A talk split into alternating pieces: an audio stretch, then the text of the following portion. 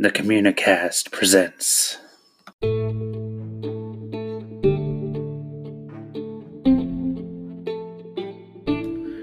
Welcome, everyone, to Tamrielic Adventures, a show bringing you all things Elder Scrolls. I am your host, Eric, aka Sulior. You can call me Eric, you can call me Sulior. I don't care either way.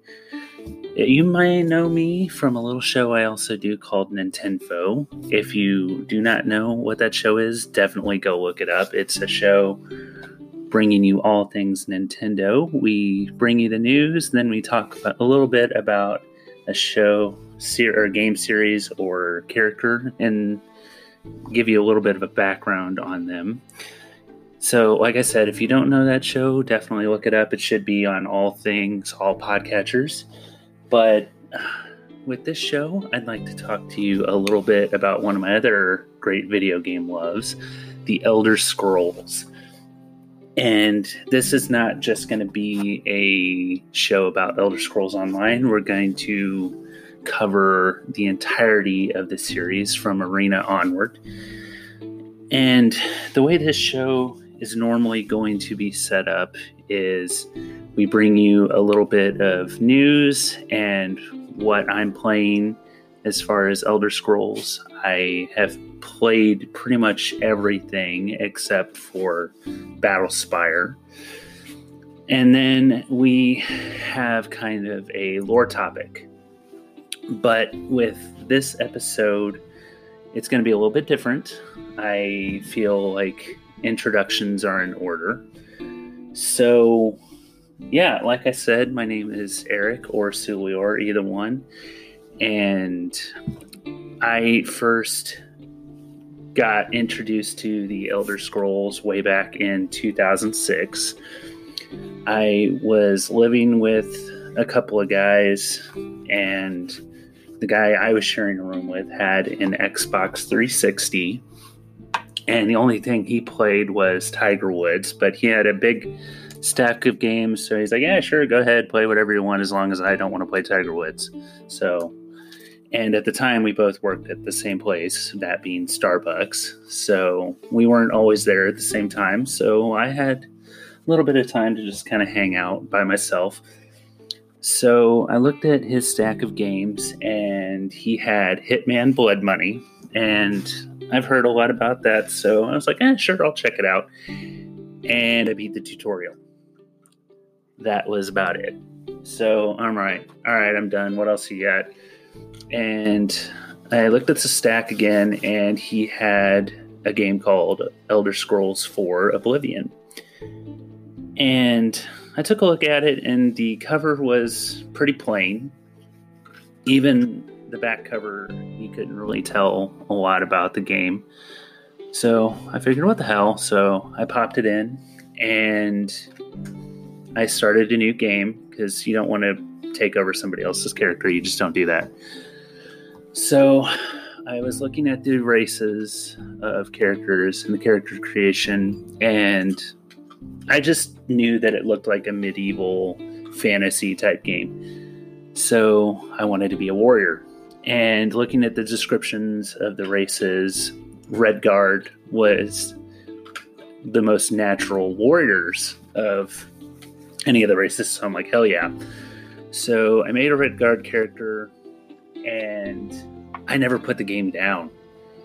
I played and played and played and did everything that I could in the game.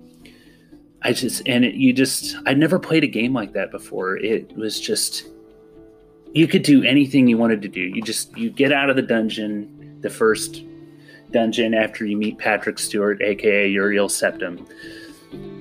And he gets killed. Spoilers if you've never played a 14 year old game. And you just go and do anything you wanted to do. All the NPCs had their own schedules, so if you wanted to, you can just role play as a common Cyrodiilic Cidian. But it was just, it was a wide open world with endless possibilities. So I never put the game down. and it didn't come. This was the standard edition, so it didn't have any of the DLC. So I didn't know anything about Shivering Isles. I didn't know anything about Knights of the Nine, but that didn't matter at the time. I did find an Xbox magazine that had add-ons for uh, Oblivion, which ended up being the Wizard's Tower and the Fighters Guild Stronghold. I think it even had the horse armor. horse armor. But after I played that for a little bit, I did have a computer, so I wanted to see what else the series had. Oh, and I should mention that when I first was playing Oblivion, I didn't want to do anything evil. I just I felt bad doing anything evil, so I didn't do any of the Dark Brotherhood stuff initially. I didn't do any of the Thieves Guild stuff initially. I just I felt horrible if I did anything like that. But eventually I thought to myself, hmm, these people aren't real. I'm not affecting anybody's real lives. I'm not destroying anything that's realistic, so I can do whatever I want. And this is odd. I don't know why this was the way it was, but with my Redguard character, I was exploring Skingrad, which is one of the major cities, and I came across an NPC named Bernadette Peneles, who I believe works for for Surilie Wines, and she must have been racist because anytime I talked to this woman, she would sneer at me. She just had the most disgusted look on her face. And after I decided that it was okay to be a little evil, I wasn't just going to be a white meat baby face, you know, shining knight character. I broke into her house and killed her in her bed in the middle of the night. So, but the funniest part about all that is is that every single other character that I've had, she has been completely nice. So she just made must hate Redguards anyway, um, like I was saying earlier, eventually I wanted to see what else the series offered. So I found a copy of Morrowind at, I think it was Best Buy. And I popped it in, and I don't know. I the, the mechanics in Morrowind are completely different than the mechanics in Oblivion. With Oblivion, your skill level determines whatever effects what you're doing has, whether it's knockback with a sword or paral- paralysis, temporary temporary paralysis with an arrow or something like that, or with repairs, you eventually are able to repair enchanted stuff. Now in Morrowind, your skill level determines the chance of something succeeding. So I am in between Seyda Neen and Balmora, and I'm swinging my sword at this giant ass worm that's point at point blank range on the ground, and I'm not hitting it, and I'm swearing to myself, asking why am I not hitting this stupid thing when it's right the, on the ground in front of me? And fast tra- travel is a lot more limited with Morrowind, so you can't just point at a place on the map and travel there. You have to find a giant locust looking thing called a Silt Strider or a boat, or you have to buy the spells Mark and Recall. So at first I was like, ah, screw this. I'm going to go back to playing Oblivion. But once I gave it a proper chance, again, I never put the game down. Like I trained myself to the point where things were succeeding more often than not, and that includes enchanting. Like you can enchant your own weapons whenever you want to, and it has a chance to fail. And if it fails, it destroys said weapon or armor piece. Or you can also create your own spells whenever you want to instead of like with Oblivion going to a specific altar that allows you to create spells and things like that.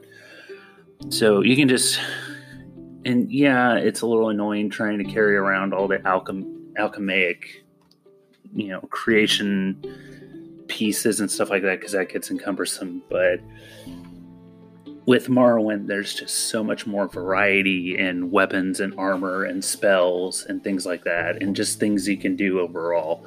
yeah, fast travel is a little bit limited and you have to explore things a lot more, but that's part of the fun of the game is just going around and exploring the world around you and just doing whatever you want to do. Whether you want to destroy an entire city, just wreak havoc and kill everybody in sight, or actually go around and going through the storylines and just experiencing as much of the game as you can. Now, since then, I've also, like I said earlier, I've tried to get my hands on as much Elder Scrolls as I can. If you go to the Elder Scrolls website, you can actually play the first two games in the series for free, and they set it up in DOSBox for you and everything. That being Arena and Daggerfall. Um, Elder Scrolls Adventures, Redguard, and Battlespire are a little bit harder to find. Um, those are pretty obscure games. Um, at one point in time, they had a mobile version of Oblivion that I also had. That was fun uh, for a mobile game back, you know, 14, 15 years ago. Actually, 13 or 14 years ago, since the game came out in 2006. And um, Skyrim, what can you say about Skyrim? It's a game everybody is familiar with. And um, like I said, I, I love the series. And one thing else about the series is with these games having several, several years in between them, Bethesda loves to make the experience as rich as they possibly can. So they want to make the gameplay as smooth as they can. Yes, Bethesda always has bugs when games first come out, but they eventually get polished. But the stories, which is what I'm drawn to, I always love myself a good story. Those are as different from the predecessor as they possibly can be.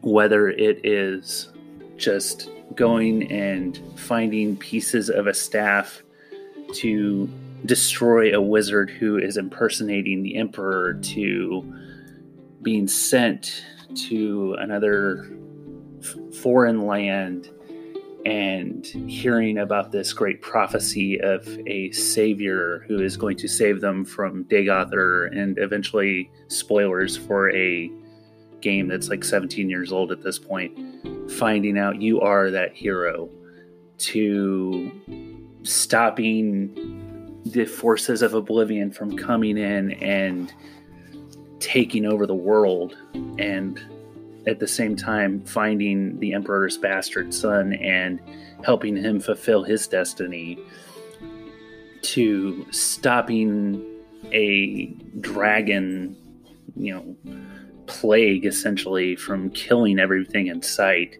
and destroying the world these stories are as different from the previous game as they possibly can be. It's not just go here, kill this person, you're done. So that's what I love about the series. That brings us to the news, and there's nothing really about Elder Scrolls 6 except that it is happening. The only thing that you've seen that anybody has seen in the game so far is this few second video of a mountain range that and the Skyrim grandma is being made into a character in the game, which I just think is fantastic. Gotta love the Skyrim grandma. If you haven't checked her out, check her out on YouTube. She is definitely worth a follow. But there is always news about Elder Scrolls Online they have the Greymoor expansion coming out toward the beginning of May, and this is part of the Dark Heart of Skyrim storyline that's going to be a year long process, just like Elsweyr, which I'm in the middle of playing right now, and I love it. With if you pre-purchase the Dark Heart of Skyrim Greymoor expansion, at the collector's edition, you get the Holdbreaker Warhorse mount, as well as the Jarl Finery costume, the Jarl Crown adornment, the Sacrificial Pocket Mammoth Pet, the Nightfall Preview Crown Crate, a Western Skyrim treasure map, and Experience Scrolls. And on Steam, that's $59.99, but it also includes the Morrowind Elsweyr and Summerset chapters, which in my mind that's a hell of a deal because you you get the base game and you get all these different chapters, and who knows how long it will take for you to play through all of that.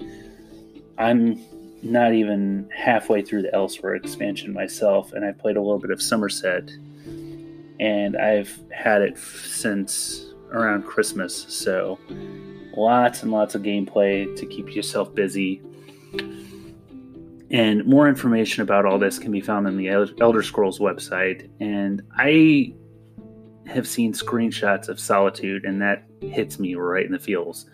But the overarching storyline with the Dark Heart of Skyrim is about a vampire lord, and hopefully it's harkened from the Dawnguard DLC, and he's looking to take over Tamriel.